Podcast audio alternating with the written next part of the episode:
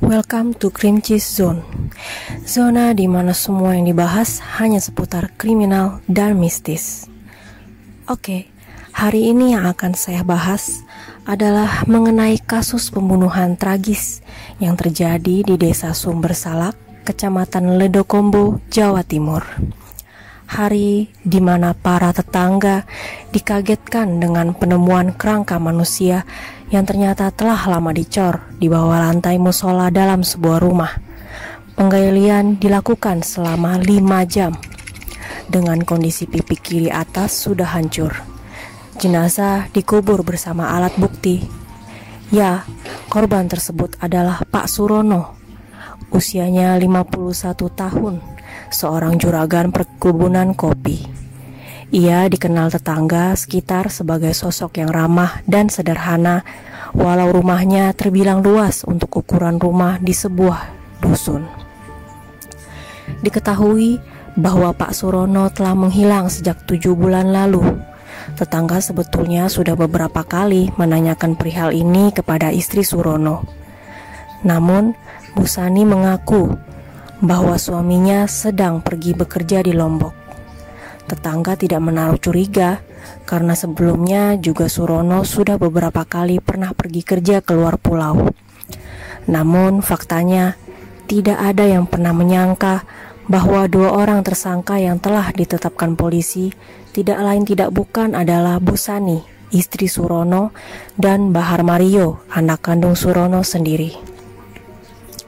Kapolres Jember AKBP Alfian Nurizal mengatakan saat dilakukan penyelidikan awal terdapat dua pengakuan yang berbeda antara ibu dan sang anak.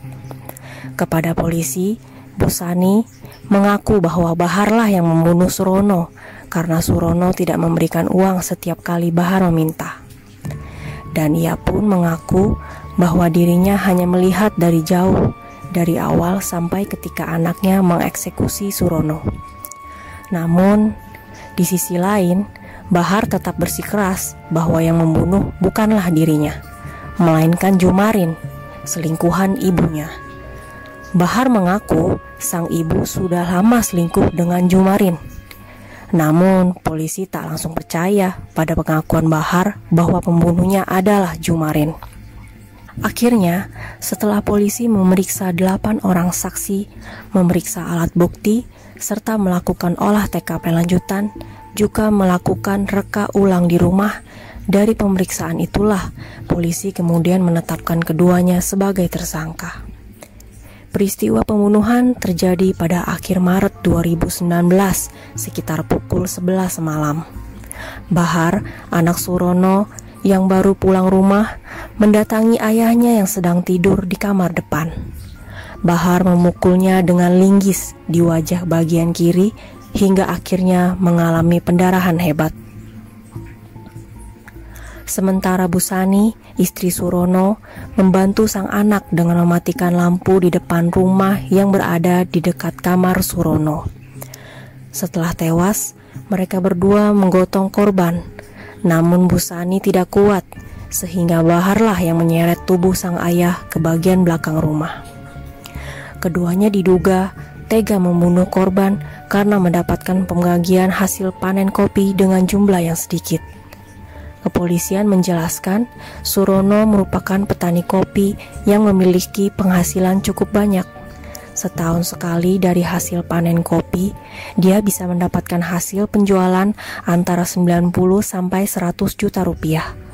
Belum lagi pendapatan dari komoditas pertanian lainnya yang ditanamnya. Setelah ayahnya tewas, Bahar mengambil uang ayahnya sebesar 6 juta dan membawa sepeda motor CBR, kemudian dijualnya seharga 19 juta. Sementara dua bulan kemudian, Busani, sang istri, menikah siri dengan pacar barunya, Jumarin. Jumarin tetap mengaku bahwa dia tidak mengetahui soal Busani yang telah membunuh suaminya tersebut. Namun, dari olah TKP dan penyelidikan polisi, memang tidak ditemukan hal yang menyangkut paut dengan Jumarin. Namun, di sisi lain, Hosaimah, istri Bahar, masih sangat meyakini bahwa Bahar tidak mungkin membunuh ayahnya. Menurutnya, Bahar dan sang ayah memiliki hubungan yang cukup dekat. Dari penelusuran akun Facebook Bahar, Bahar juga pernah memposting video ketika dirinya liburan dengan ayahnya di Bali pada 2018 lalu.